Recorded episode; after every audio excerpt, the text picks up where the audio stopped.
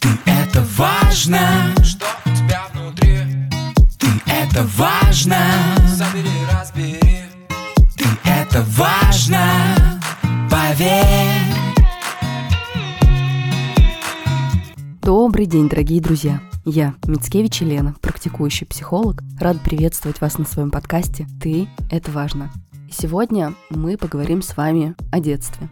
Не знаю, как у вас, а у меня месяц август всегда сопряжен с некоторой рефлексией по поводу предстоящего учебного года, радости от того, что мне это уже не предстоит, но и таким ретроспективным взглядом о детстве.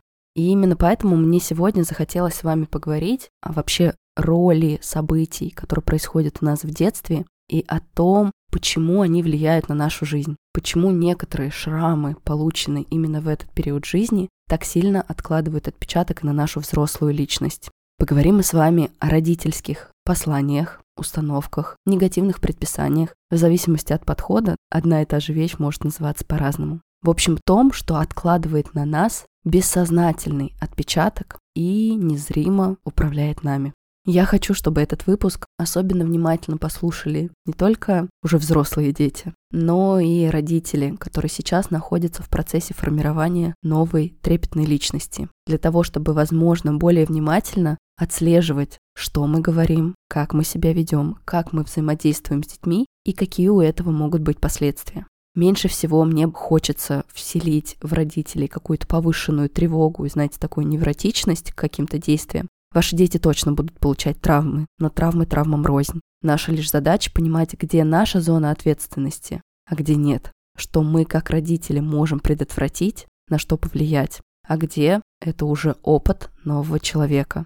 Я часто говорю, что может у ребенка появиться страх темноты от того, что родитель неаккуратно свет в туалете выключит. И это одна история. Точно ли здесь родитель виноват? Есть элемент ответственности, да, но что такая реакция? Это субъективная особенность человека. Другое дело, когда ребенка бьют, срываются, агрессируют, подавляют и обесценивают чувства. И вот с этим уже взрослые люди могут взаимодействовать. Потому что в противном случае ваш ребенок, или, возможно, вы сами, будете во взрослой жизни отыгрывать те отношения, которые не были завершены в детстве, пытаться дополучить и закрыть те потребности, которые были невидимы родителями. И для того, чтобы не находиться вот в подобных сценариях непрожитой боли, непрожитых травм, я хочу, чтобы об сегодняшнюю информацию вы могли определить себя, вы могли позамечать, какие из посланий из установок про вас и до сих пор имеют над вами вес и власть. Ну а что можно узнать просто для общего развития? Сегодня будет первая часть. А вообще, это 12 предписаний, которые впервые исследовали американские психологи Мэри и Роберт Гулдини. Да, Родители – живые люди, и в процессе эмоциональной сепарации мы как раз-таки учимся снимать их с пьедестала и видеть в них любимых нами, но живых людей. Потому что родители точно так же испытывают беспомощность, растерянность, гнев, чувство несостоятельности и нерешительности. Но когда родитель не осознает и не присваивает себе это состояние, а пытается переложить ответственность вовне, в частности на ребенка, в такой ситуации может на уровне поведения, на уровне слов, на уровне вербальных и невербальных посылов могут транслироваться иррациональные установки. Я часто вам говорю, что алекситимия, неумение распознавать свои эмоции, это бич постсоветского пространства. У этого глубокий исторический контекст, связанный с непростыми годами последнего столетия нашей истории. Но если поговорить не про общую, да, не про общую систему жизни в виде государства, а про частную систему в виде семьи, то на уровне семей это состояние неумения слышать и неуважение в принципе своих эмоций шло как раз-таки из одной из директив. Директивы «не чувствуй». Не чувствуй, что тебе больно, не чувствуй, что ты устал, не чувствуй свои эмоции, а то ты становишься какой-то неудобный. Непонятно, как с тобой взаимодействовать, когда ты не просто какая-то функция, а когда ты личность со своими эмоциями. Личность нужно уважать, с личностью нужно договариваться, поэтому для того, чтобы проще было управлять маленьким человеком, ему в том числе запрещают испытывать эмоции. Во взрослом возрасте это выражается фрустрацией, потерянностью и непониманием, что ответить на вопрос, а что ты сейчас чувствуешь. В лучшем случае человек назовет какую-то одну, либо две общих эмоций, или ответит состоянием «я нормально, я хорошо», либо растеряется и скажет «мне надо подумать, я не знаю, я не умею этого слышать и распознавать». Это послание может передаваться как эмоционально холодными родителями, которые со своими эмоциями не в контакте, так эмоционально незрелыми родителями, которые свои эмоции вроде бы испытывают, но как обрабатывать и регулировать и взаимодействовать с ними, а уж тем более с эмоциями ребенка, понятия не имеют. И если вам кажется, что директива на запрет чувствования распространяется в основном на мужчин, я, кстати, в своей практике сталкивалась с таким предубеждением, когда кажется, что только мужчинам нельзя испытывать эмоции, только для них это табуировано. Мол, мальчики не плачут, ты же сильный, потерпи, не чувствуй, не будь, не радуйся. Но нет, на самом деле женщин и девочек маленьких эта проблема также касается, только формируется она при других условиях когда на любое эмоциональное реагирование говорят ты неудобная, ты истеричка, почему ты так громко плачешь, слишком много твоих эмоций, они слишком яркие, и многие маленькие девочки, а в последующем женщины, отстраняются и точно так же испытывают страх выражать свои эмоции, формируя убеждения внутри. Показывать эмоции – это плохо. Говорить об эмоциях нельзя. Высказывать как-то свое недовольствие тоже табуировано и запрещено. Но еще дедушка Фрейд у нас говорил, что подавленные эмоции не умирают. Они все равно изнутри продолжают оказывать влияние на нашу жизнь. Потому что эмоции несут огромное количество важных функций. Эмоции в конечном итоге показывают нам и рассказывают о наших потребностях. Именно поэтому, взращивая в себе живого, многогранного человека, одним из первых шагов мы учимся отвечать на вопрос, что я сейчас чувствую, как на уровне тела, так на уровне эмоций. Вы имеете право не одевать одежду более теплую, когда другие в округе мерзнут, ориентироваться на чувство собственного тела. Вы имеете право не есть, что вам невкусно, и не доедать, когда вы насытились. Вы имеете право выбирать еду, даже если вы не в ресторане. Вы имеете право внутри себя находить полутона чувств между сожалением, отчаянием, горечью, скорбью и слышать всю многогранную палитру, которая дает вам наше человеческое естество. Это важно. Родительские послания формируются у детей от эмоционально значимых и авторитетных взрослых. И это не только люди из семьи, но и те, с кем проводится много времени, например, учителя. А школа, к сожалению, достаточно часто является местом травматизации, буллинга и подавления личности ребенка. И каждый осознанный родитель, вставая перед выбором школы для своего чада, задается вопросами. А как найти то место, в котором моему ребенку правда будет хорошо? Где будут заботиться не только о выученных уроках, но и о психологической атмосфере, где будут прививать искренний интерес к учебе, не отбивая желание проявлять себя, где педагоги будут держать здоровую связь с родителями, понимая, что в процессе обучения школа и родители заодно. И сегодня я хочу показать вам одно из возможных решений для этих вопросов и рассказать про онлайн-школу ProSchool для учеников с 1 по 8 класс, которая может заменить полностью очное обучение или дополнить его.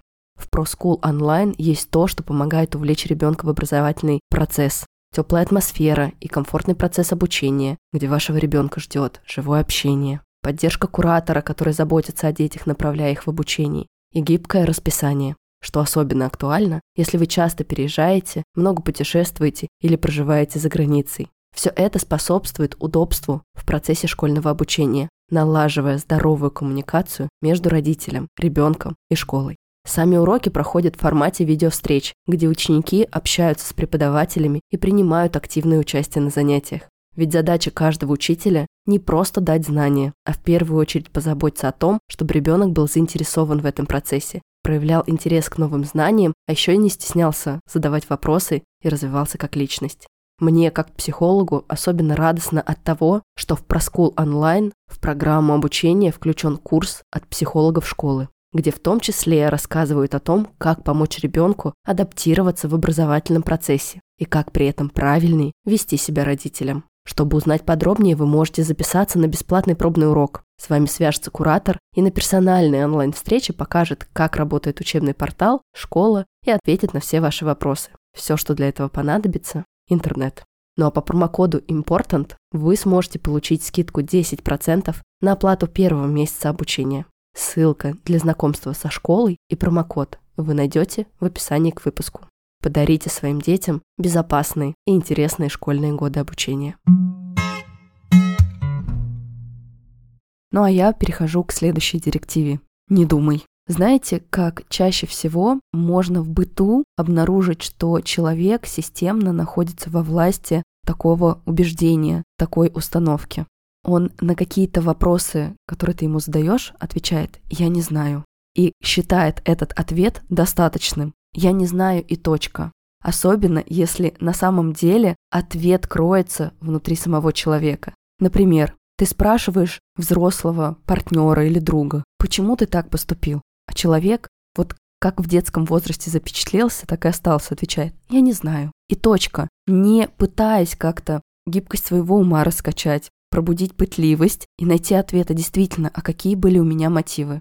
Так чаще всего происходит, когда маленький ребенок системно слышит запрет на мышление, на свое мнение, на выражение какой-то своей позиции, своей точки зрения или решения. Все вот эти фразы про «ты ничего не понимаешь», вот вырастешь, узнаешь, не умничай, куда ты лезешь учить родителей, да, как там вот эта пословица, яйца курицы не учат и так далее. В худшем варианте этого послания ребенок напрямую слышит «ты дурак», ты тупой, ты глупый, ты ничего не понимаешь, думать это не твое, пока у тебя думалка не выросла, слушайся родителей и так далее, и так далее. Во взрослом возрасте это в том числе может служить одной из причин зависимой самооценки, когда недостаточно своего мнения, когда нет возможности опираться на свои мысли, на свои убеждения, и человек находится в таком зависимом состоянии, задавая постоянно людям вовне вопросы. Потому что родители-то из жизни уходят, а вот эта вот привычка находить ответы у других, опираться на чужое мышление остается. И получается, что человек постоянно живет в ощущении «А вы что думаете? А ты как считаешь правильным? А как бы ты поступил на моем месте?» Привыкая жить по принципу много думать вредно, человек рискует совершать необдуманные поступки, жить по инерции, а потом не осознавать, а как это вообще со мной произошло, в какой момент я сделал выбор в пользу этого. Если вдруг вы сейчас узнаете себя, пожалуйста, попробуйте, во-первых, поотлавливать количество ситуаций, подобных в своей жизни. Когда у вас это получится, и вы наработаете такой навык рефлексии и замечания себя, попробуйте делать паузы между действием и осознанием. Точнее, давать себе возможность сначала поосознавать, подумать, а потом уже предпринимать какие-либо решения. Вы имеете право на свое мнение. Вы имеете право ошибаться. Вы имеете право чего-то не знать, но так или иначе, опять же, со своим пытливым умом, исследовать и искать информацию, замечая свое «я», свое мнение, свои мысли, убеждения, ценности и опоры. Следующее послание, которое мне видится важным сегодня разобрать, звучит так. Не будь ребенком. Как оно опасно для взрослой жизни. Ну, подумаешь, я рано повзрослел. Но ответственность же приобрел. Ну, подумаешь, у меня детства не сильно много было, и наиграться я не успел. Но зато сейчас вот какой я добивающийся всего человек. И да, так выглядит правда, но только с одной стороны. Потому что человек, который в детстве не наигрался, не прожил какие-то процессы, очень часто не умеет получать удовольствие от жизни. Ему сложно расслабляться, ему сложно разрешать себе какие-то простые «хочу», ему сложно выгуливать вот ту самую свою детскую часть, которая все равно с нами остается. То есть жить из надо, из правильно, из должен. Человек научился, а разрешать себе «хочу» нет. Хочу вообще что-то странное, непонятное, излишнее, что вызывает раздражение и потерянность. Такое предписание часто дают родители старшим детям или когда один из родителей покинул семью, и на ребенка частично возлагается функция ушедшего родителя. Или чересчур нарциссическими родителями, которые считают, что дети должны обслуживать их нарциссическое «я» и быть вундеркиндами не по возрасту умными, не по возрасту развитыми, а просто быть обычными детьми недостаточно. В детстве это может выражаться во фразах «ты же старший, ты будь умнее» или «ты же старший, не плачь», «ты уже большой, убери сам, не капризничай», «потерпи», «не балуйся». И многие дети в какой-то момент начинают верить вот в такую свою уникальность и даже гордятся, что они уже большие. или не по возрасту ответственные. И это самая большая ловушка, потому что во взрослом возрасте такой человек никак не может научиться отдыхать, расслабляться, дурить, развлекаться, получать удовольствие от простых вещей, замечать какие-то мелочи, маленькие шаги, принимать свою, в хорошем смысле, обычность и человеческую натуру, жить, видеть свои потребности и получать от этого удовольствие. Часто таким людям и самим не просто детьми. Вот эта детская непосредственность, в хорошем смысле дурашливость, игривость и непринужденность часто вызывает раздражение. И если мы опять же зададимся вопросом, а почему я так реагирую, а почему это про меня, и поищем внутри, есть вероятность, что мы наткнемся как раз-таки на ответ. А я сам не знаю, как быть ребенком. Или сама. Я не понимаю, что это. Мне не дали поисследовать мир соразмерно своему возрасту. Я с какими-то обстоятельствами столкнулся или столкнулась раньше времени. И сейчас здорово бы все равно довидеть и додавать и удовлетворять свои потребности. Помните, пожалуйста, дети ничего не должны родителям. Это была свободная воля и решение родителей привести нового маленького человека в этот мир. Ребенок не должен быть подставкой или опорой для обслуживания каких-то родительских потребностей. Ребенок имеет право проживать свои процессы, быть неудобным. Ведь давайте будем честны, дети в принципе не про удобство. И важно в родительстве идти осознанно, осознавая, что да, очень большой промежуток времени, это будет большое количество вливаний и отдачи, потому что взрослый человек это вы. Ребенок не должен давать вам известность, не должен быть вундеркиндом, не должен не отсвечивать вам. И здорово бы, идя в родительство, ответить себе на вопрос, а правда, зачем мне родительство? Почему я хочу получить эту роль? Почему я хочу стать мамой или папой? Не иметь ребенка, а стать родителем, который сможет не отобрать, а напротив, дать теплое и непосредственное детство своему малышу. А закончить сегодня я хочу противоположным посланием, которое звучит как «не расти».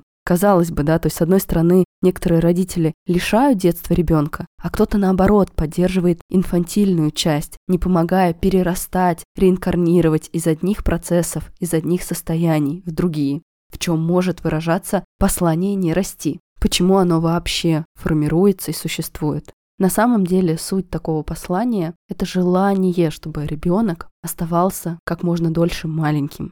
Потому что многие родители не понимают, а что они будут делать, когда дети вырастут? А как жить вообще уже вне родительства? А как справляться со взрослой личностью, со взрослым человеком? Потому что пока ребенок маленький, родительское «я» — это центр семьи. Как родители говорят, так система и функционирует. Со взрослой личностью уже так не получится обходиться со взрослым человеком нужно договариваться. Вообще с маленькими детьми нужно договариваться, но так или иначе, пока мы растем, есть некоторые правила установки ценностей, по которым живет ребенок, и это формируется родительской системой. Дальше в процессе сепарации ребенок отделяется и ткет свою систему. И как выдерживать эту разницу? Если до этого не было какой-то демократии внутри семьи, то тогда вдвойне сложнее выдерживать отличия. Ах, так ты теперь стал такой. Ах, ты же был хорошим ребенком, почему ты сейчас так себя ведешь? У многих с вообще взрослением детей появляется страх.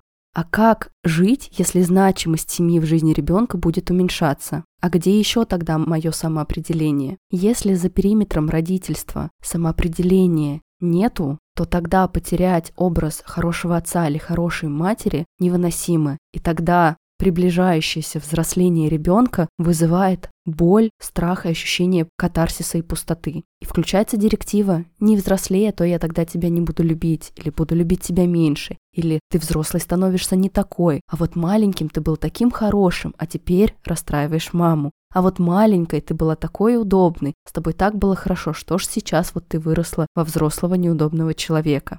Конечно, я сейчас проговариваю то, что остается в невербальном посыле, то есть в ощущениях. Но после таких, как будто бы невинных фраз, последствия бывают довольно печальными потому что ребенок получает установку не взрослеть, быть маленьким. Это часто подкрепляется даже в инфантильном поведении или внешнем образе. Чтобы выйти из такого послания, нужно осознать, вы не несете ответственность за родительское самоопределение. Это их вопросы, это их задачи, это их зона ответственности. Вы имеете право на свое взросление. Вы имеете право на свое желание. Вы имеете право не быть удобной милой пятилеткой. Вы имеете право на свои чувства во всем многообразии. Вы имеете право быть соразмерным своему возрасту. То, что мило и простительно трехлетнему ребенку, не всегда симпатично на взрослом человеке. Взращивайте психологическое здоровье, развивайте осознанность. О родительских посланиях мы продолжим говорить с вами в следующем соло-выпуске. Ну а в развитии осознанности на регулярной основе вам также поможет портал «Ты это важно». Теперь у нас появился телеграм-канал. Все ссылки вы найдете в описании. Спасибо вам за внимание, друзья. Помните, вы это важно. До новых встреч. Ты это важно, С кем тебе по пути ты это важно. Как себя обрести Открой свою дверь.